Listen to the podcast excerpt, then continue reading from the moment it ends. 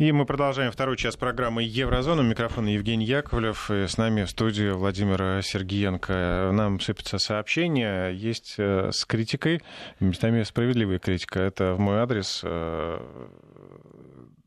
правда, там человек ошибся Без с фамилией, подписи фамилией, анонимно, да. даже, э, как правило, у нас высвечивается на, эк- на экране еще и откуда смс. Ну, это зависит от Здесь WhatsApp, полностью без подписи и такое, ну, достаточно в хамском тоне, но давайте попробуем, Евгений, откинуть хамский тон. Да. мы не обижаемся. И попробовать профессионально подойти. Знаете, есть, например, такие профессии, когда нужно утку выносить из-под больного. Это профессиональный подход на самом-то деле. Работа человека ассенизатором быть, например.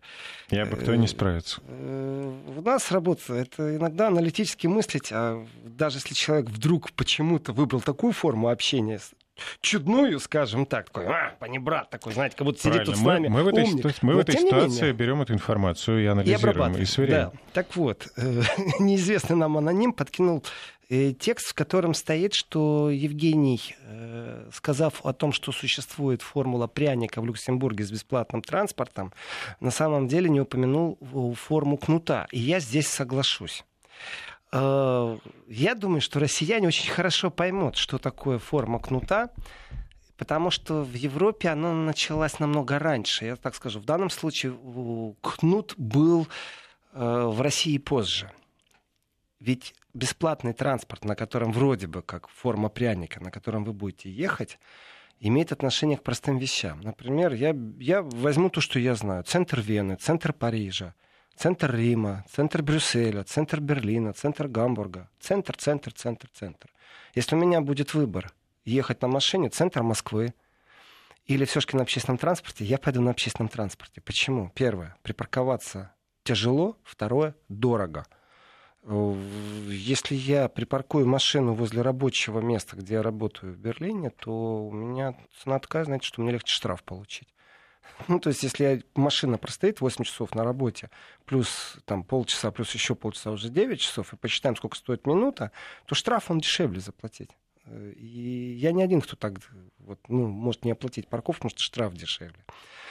Такая хитрость. Но на самом деле это кнут.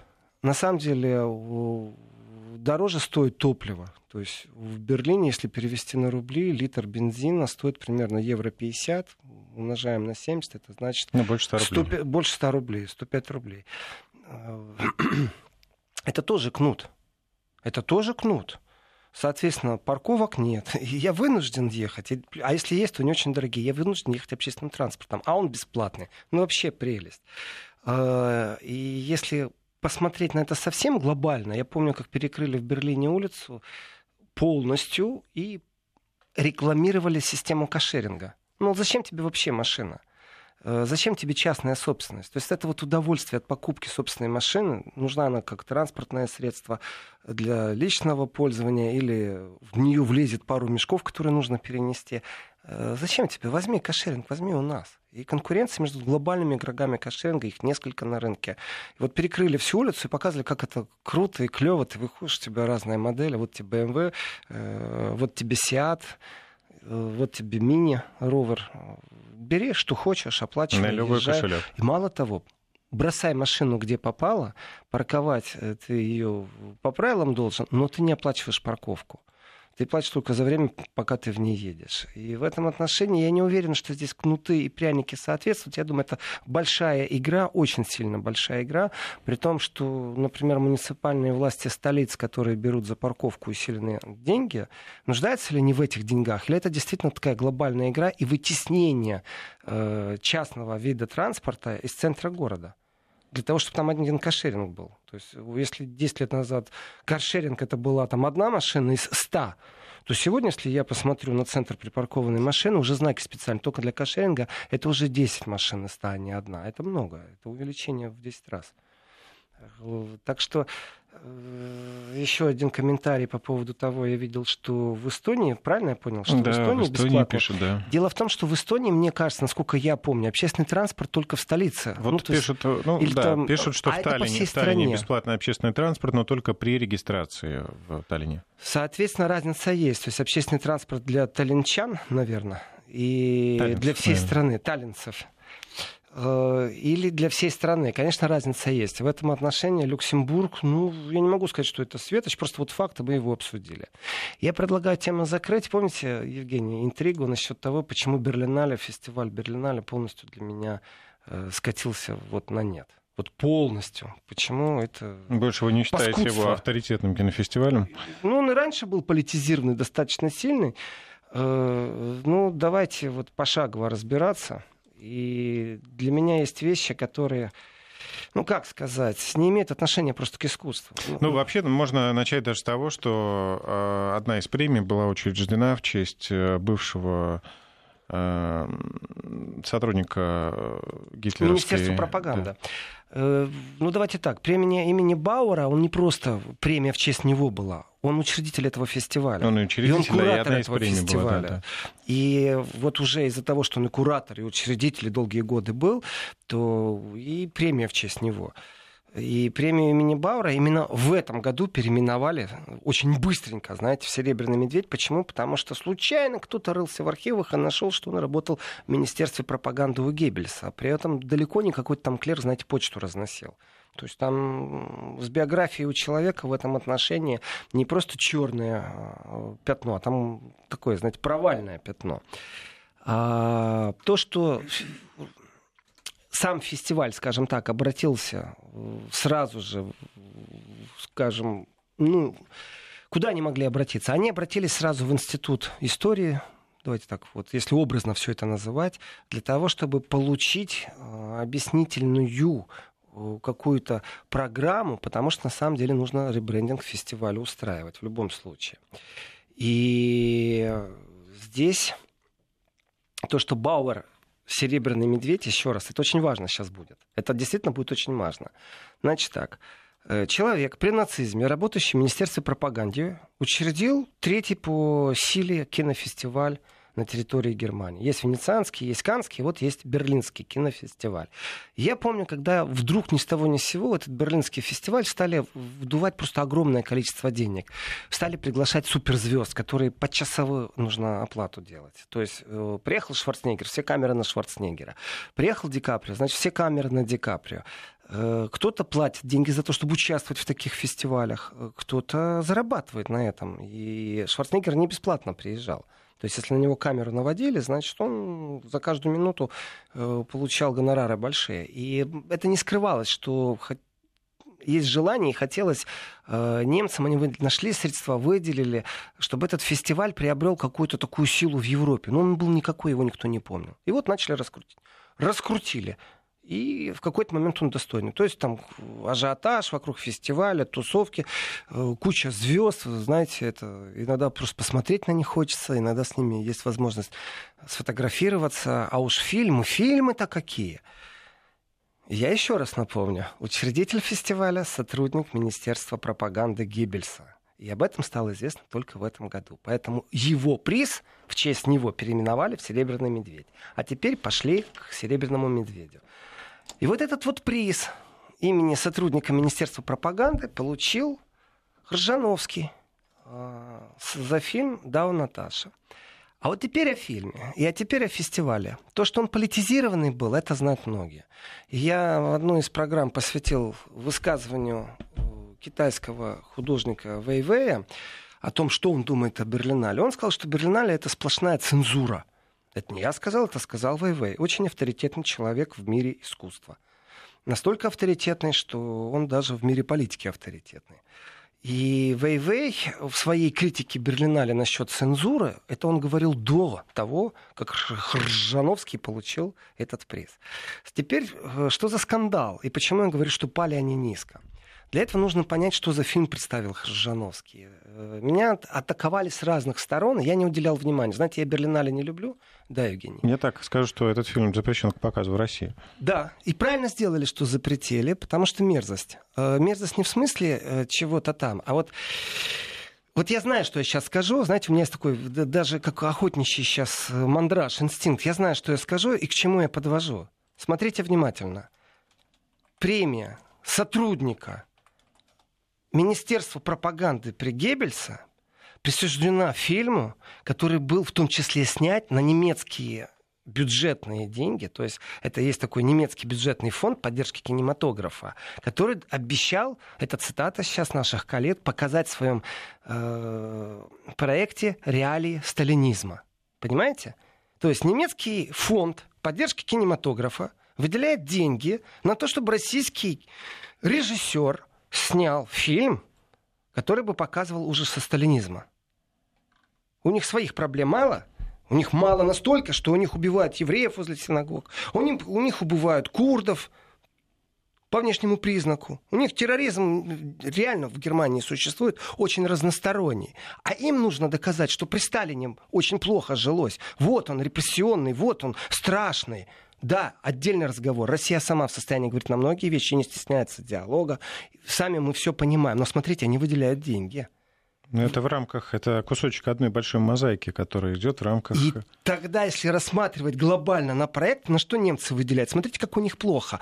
Э, давайте посмотрим, выделил ли эти деньги на снять, э, этот фонд, деньги на снятие фильма о ужасах Холокоста. Э, зачем им нужен сталинизм, ужасы сталинизма? Зачем им это нужно? Вопрос, ответ очень простой. Это действительно глубокий разговор о том, что такое сегодняшняя Европа, о том, как в ней присутствует нацизм, в каком виде. Знаете, такие чистенькие, аккуратненькие все. Э, но на самом-то деле отмыться хотят вон как что финансируют деньги. Идем дальше. То есть э, учредитель фестиваля и мне не стыдно это повторять, значит, э, по архивным данным, сотрудник Министерства пропаганды Геббельса, э, и вот его переименовали. А представляете, как если бы не успели переименовать? Представляете, что бы было сейчас, если бы э, до фестиваля не стало известно, что он сотрудник Министерства пропаганды Геббельса? А стало бы после фестиваля. Тогда имени его, имени вот этого сотрудника э, Министерства пропаганды Геббельса дали бы приз э, фильму Крыжановского. Теперь почему скандалы, почему я говорю, что низко пала Берлинале? В принципе, э, когда ты видишь ажиотаж, красные дорожки, люди стоят в очереди, ой, побежать надо на ту тусовку, ой, а еще на это не было, ой, меня туда позвали, а там бесплатно наливают, а, а, здесь, а здесь просто могу потусоваться, а ты уже это видел, ты причастен к культуре. Но на самом деле, еще раз, я часто говорю о том, что Германия очень профессионально занимается пиаром. Вот эта вот причастность, съезд, это культурное событие было бы, если бы оно не было политизировано. Про первое место, ладно, там Иран, политизированность. Э, фильм э, режиссер не приехал из Ирана, не смог приехать, и третий раз иранскому фильму первое место дали. Но я все-таки Хржановском. И, и почему я вообще решил о говорить? У меня вначале не сработало в голове, что это за фильм. Я честно говорю, я не отслеживал. Э, по многим причинам, потому что скучно и надоело мне это уже Берлинале за годы. И вся эта движуха, там, с друзьями увидишься, которые приехали в этот момент в город Берлин, ну, в рамках фестиваля, там же движение идет не только среди артистов, там же есть и продюсеры в большом количестве, какие-то проекты вырабатывают, кто-то что-то увидел. То есть это действительно э, островок культурной жизни, хотя и очень политизированный в последние годы. И э, на первую смс я не отреагировал, на вторую тоже не отреагировал. Потом у меня в голове где-то что-то щелкнуло. А щелкнуло мне вот какая история. Некоторое время назад ко мне пришел немецкий журналист и говорит, слушай, э, хочешь кино сняться? Я говорю, всю жизнь мечтал, честно. Вот правда, всю жизнь мечтал, а не получается. На телевидении часто, а вот в кино, вот чтобы сыграть именно. Ну, по крайней мере, это ну, интересный опыт, конечно. Э, он говорит, потрясающая вещь, в общем, нужно зарегистрироваться. Значит, примерно так. Пару улиц будет полностью жить по э, правилам, по принципам, начиная от гардероба, заканчивая мебелью, э, временем с 30 по 45. Э, одежду тебе выдают, то есть в какой бы ты одежде ни пришел, полностью снимаешь, даже нижнее белье тебе выдают, которое полностью сделано в стиле тех времен. Э, дальше. Э, ты кто по профессии? Там, ну, я политолог там, или там, я писатель. Значит, ты будешь политолог и писатель. Что ты делаешь каждый день? Ну, я иду на работу в издательство. У нас э, книги, проекты, делаю аналитические отчеты. Прекрасно, будешь этим заниматься. Я говорю, тогда кого я же играть буду? Он самого себя. Ну, только в 30-х. А по улице будут ходить люди, которые будут тоже играть себя. То есть, если ты преподаватель истории, преподавай историю. Если ты э, ученик, будь учеником. Если ты продаешь газеты, продавай газеты. Но только все это стилизовано во времени и выстраивается такой маленький городишко, в котором ты все это будешь делать. И в этом городишке просто каждый делает то, что он делает. Существует целый список, там какие-то придумки у режиссера, у него есть какая-то а линия в целом ведения. история в чем? Э, они что-то там снимают. Что-то там снимают. Э, смысл в том, что ты постоянный участник вот этих вот массовок. И ты погружаешься прямо в жизнь, ты можешь там ночевать, ты можешь там расписаться, развестись, все, что хочешь, может там быть. Опасно, можно увлечься. Э, можно увлечься, да, опасно. Я говорю, а смысл-то, ну вот, как вы сейчас меня, Евгений, спросили, а смысл-то? Ну, говорит, ну, как бы это же такой проект, и начинает мне с горящими глазами рассказывать, что это за проект. Во-первых, это будет стоить миллионы. Если стоит миллионы, значит, что-то миллионы зарабатывает однозначно. Так не бывает. Потому что декорации будут построены, целые улицы, города. То есть все будет, как будто вы живете в том времени. Я говорю, хорошо, потрясающе. Вот мы все живем реальной жизнью, но мы никогда не знаем, что нас снимают. А если и знаем, то это вот режиссер задумка съемка. То есть ты делаешь, что хочешь, а это еще не значит, что тебя не снимают. Но вполне возможно, что некоторые акценты режиссер будет снимать конкретно. Ну, то есть это как будто бы реалити-шоу такое большое. Да, абсолютно реалити-шоу, в котором каждый участник э, изображает, грубо говоря, себя, а все остальное декорации э, там, uh 70-летней давности. Звучит фантастически. Ну так, вот, вот и в кино снимешься, Владимир Владимирович. Это я себе. А дальше-то дальше? А дальше, дальше, дальше. Он говорит, вот нужно зайти на сайт, зарегистрироваться. Я говорю, ну круто, там раскручивается проект. Там...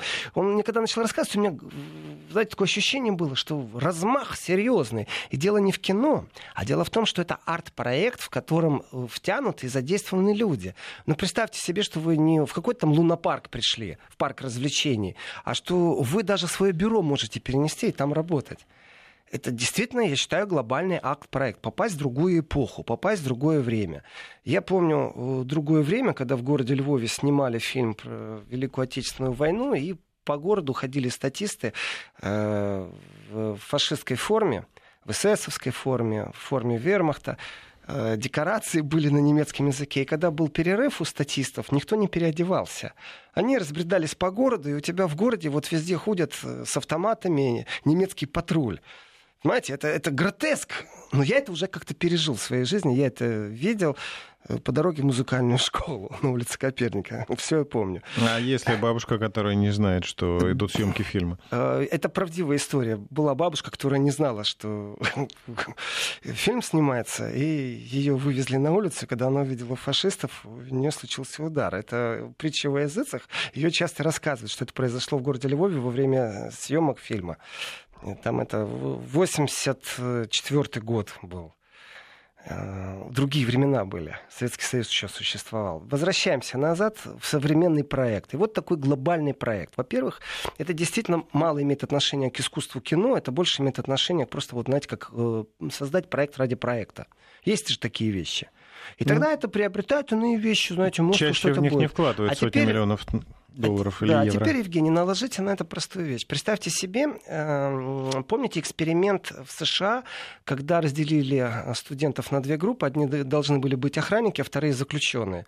Закончилось тем, что охранники превратились в скотов, настоящих охранников сволочей, а, а у заключенных действительно ломалась воля. Да, ломалась помните психика, это, да, да. Помните этот эксперимент, да? Теперь представьте себе вот этот вот глобальный весь мир, получает финансирование от Министерства Геббельса. Я беру в кавычки свою фразу, но не забирая своих слов. Из Министерства пропаганды Геббельса. Для Министерства пропаганды Геббельса, чтобы получить потом ру, приз из рук Министерства пропаганды Геббельса. Понимаете, какой гротеск это все приобретает после того, как на Бернале это закончилось. Так вот, они тоже проводят эксперимент. Они же деньги получили от немцев для того, чтобы из фонда поддержки кинематографа, бюджетного фонда. Э, и вот они должны снять фильм примерно с таким же экспериментом. То есть, кроме того, что это размах по декорациям огромнейший, кроме того, что люди там будут жить как в эпоху, есть задание. И это задание финансируют немцы. Нужно показать ужас сталинизма. Соответственно, приглашаем полицейских на работу полицейскими. Э, но только в нашем проекте. Будьте свиньями, убивайте, издевайтесь, насилуйте. И вот дальше и начинается, все, считаю, трагедия, не имеющая никакого отношения к искусству. И я считаю, что правильно фильм запрещен. И то, что немцы в своем извращении, это, это даже не знаю, насколько можно додуматься, э, что, что это за вид даже такого извращения? Я не знаю, еще терминологии нет даже для этого. Э, по заказу, понимаете, по собственному заказу ужасы и репрессии, и по их заказу в этом арт-проекте существуют охранники, которые изображают НКВДистов, злых. И вот эти злые НКВДисты издеваются над людьми. Они алкоголь лили рекой, в том числе. Люди не актеры, они не изображают из себя. Это история не из иронии судьбы э, или с легким паром, неизвестно, выпивали они в бане или не выпивали, обиделся Рязанов или не обиделся. Да? А здесь реально лился алкоголем рекой алкоголь для того, чтобы снимать все это. Понимаете? То есть все статисты, но на самом деле это реалити-шоу, как вы сказали, Евгений. И вот в этом реалити-шоу существует алкогольное опьянение, то есть но существуют и пытки. И вот есть сцена изнасилования. И актриса сказала, что ей было безумно страшно. Вдумайтесь, это реалити-шоу. Это не игра. Это не, не актеры изображают. Это полностью реалити-шоу, в котором насилуют. В котором нужно показать мордор сталинизма. Представляете, какой глобальный эксперимент, сколько денег это все стоило? Такой сильнейший эксперимент. И вот они берут немецкого оператора, который все это часами снимает – привозят, режут, привозят все это на фестиваль и получают приз. Имени вот этого, он же больше не приз э, имени Бауэра. Теперь это «Серебряный медведь» называется, понимаете? Хрень редкий точно не слаще. Так вот, они получают еще и приз, и выясняется, что там реальные пытки НКВД, реальный следователь, понимаете, рядочных пыточных дел мастер. И, э, в общем, ну, вы знаете, а самое страшное это что? То есть, э, по логике, по всей задумке мы теперь должны уважать этого режиссера. Я не, уваж... я не, восхищаться я не ну, восхищаюсь есть... и не уважаю, знаете, С... честное слово. Цель... фильм, фильм, вот мой бойкот, я этот фильм смотреть не буду. Это мой личный бойкот. Почему я его смотреть не буду? Потому что мне мерзко и противно реалити-шоу, в котором женщине в вагину засовывают бутылку. Это мерзко. Это мразь, а не человек, который все это еще и снимал. И уроды те, кто приз ему дали. Мы останавливаемся, чтобы выпустить пар и послушать рекламу и новости. Итак, мы снова в эфире. Заключительная часть программы Еврозона на сегодня. Э, есть у меня ощущение, что некоторые люди уже э, празднуют Масленицу. Некоторые сообщения, честно говоря, пугают. Но есть вот э, несколько хороших... Какой-то черный юмор идет. Прям столыпинские вагоны в Люксембурге. Это очень черный юмор. Живу в Роттердаме. Хожу каждый год на Роттердамский кинофестиваль, на российские фильмы про Россию. Еще ни разу не было позитивного фильма. Всегда только грязь и мерзость про народ и страну. Обидно, пишет Лариса. Это правда.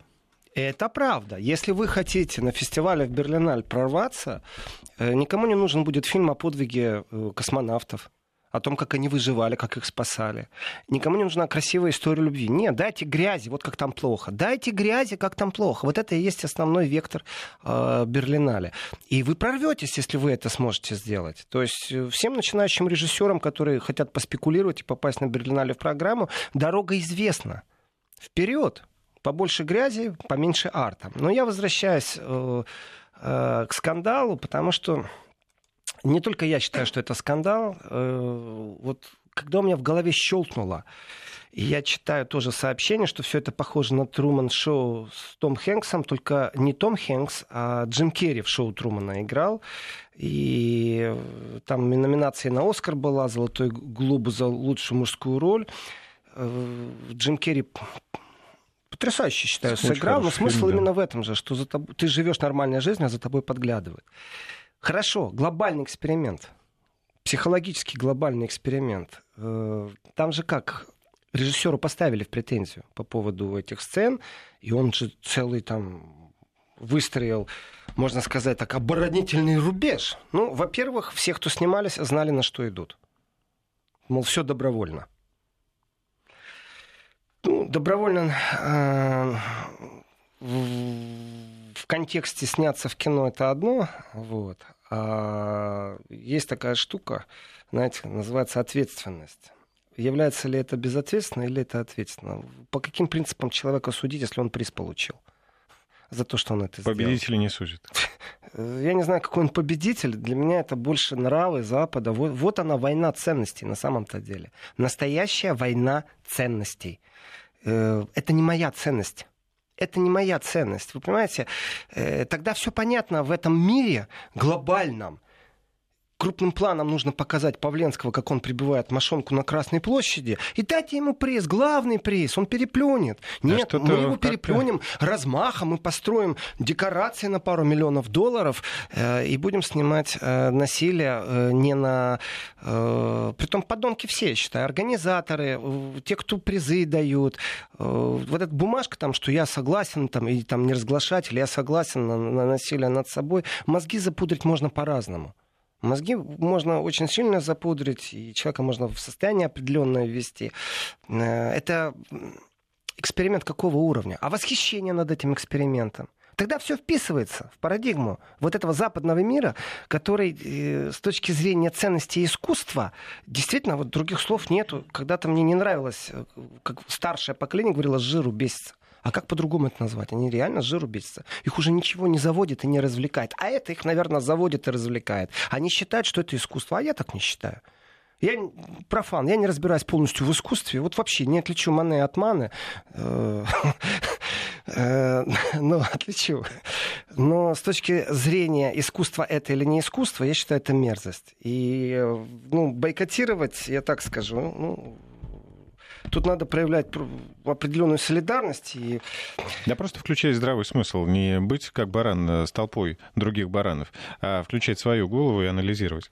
Э, значит, кроме не быть бараном, вот под, под, подхвачу, знаете, да, иногда заходишь в галерею, стоят, восхищаются, а потом выясняется, что это входная дверь, а про, начинается проекция дальше. Повосхищались, пошли дальше.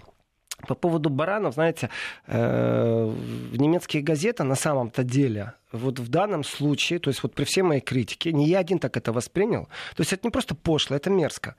Э, немецкие газеты на самом-то деле озадачились, и мейнстрим даже подключился, то есть мы сейчас с немецким мейнстримом на одной стороне они тоже задаются вопросом, э, мы-то бюджетные деньги дали, чтобы увидеть э, ужасы сталинизма, а тут что-то другое произошло.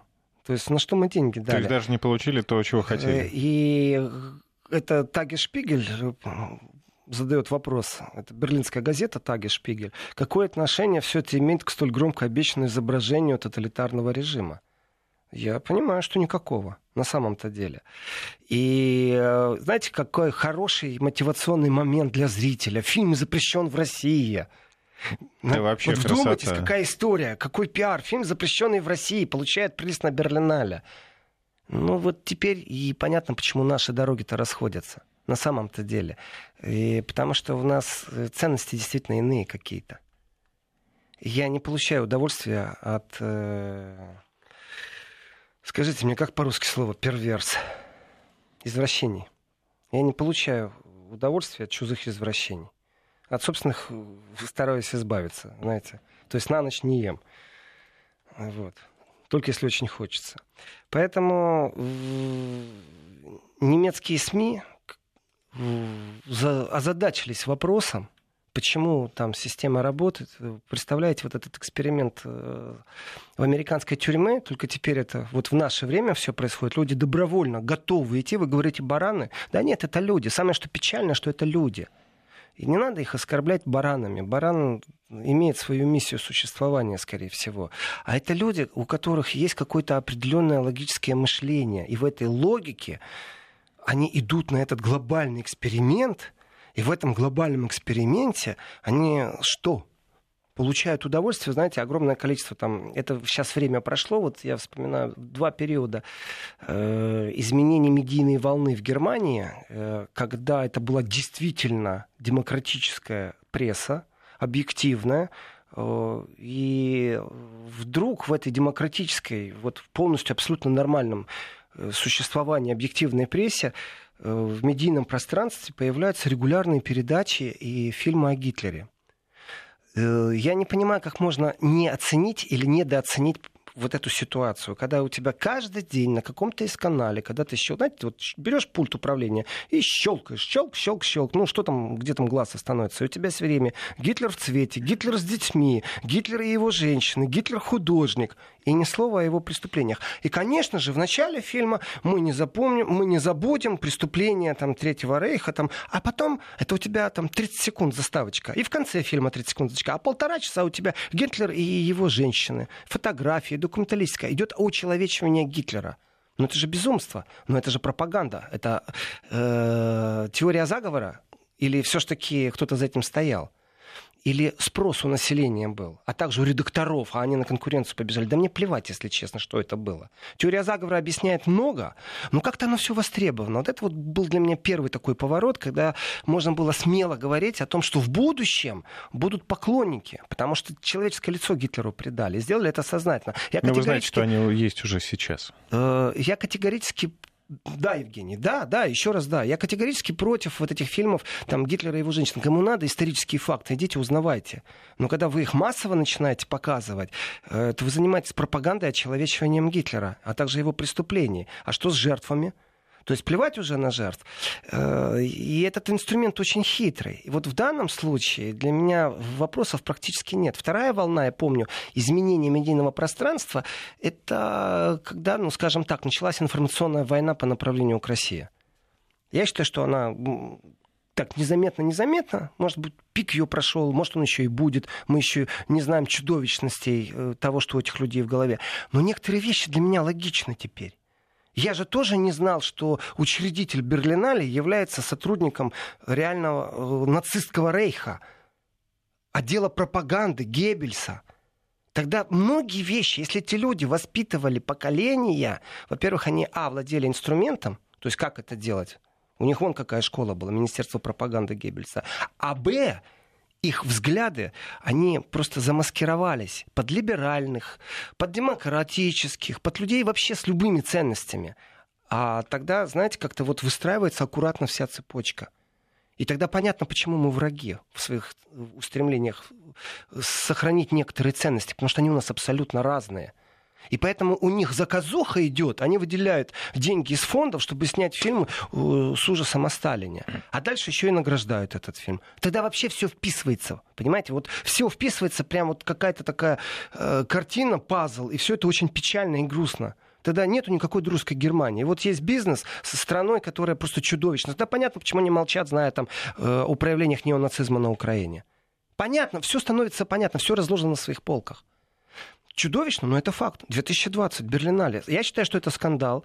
Э, ни одна газета э, пишет об этом скандале э, о том, какие там условия работы, знаете, все это мелочи. Я считаю, что там, если над людьми издевались, они жили в рабстве, потому что они дали подписку, чтобы в этом фильме сниматься, и находились в каком-то зомбированном состоянии, или приходили бесплатно выпить, это проблема этих людей, это не моя проблема если они настолько себя людьми не чувствуют. Ну, может быть, их просто не посвятили во всю правду того, что Как это будет происходить? И что за этим стоит, да. Давайте сейчас прервемся буквально на несколько секунд, э, региональная пауза, а, и вернемся в студию прямо сейчас.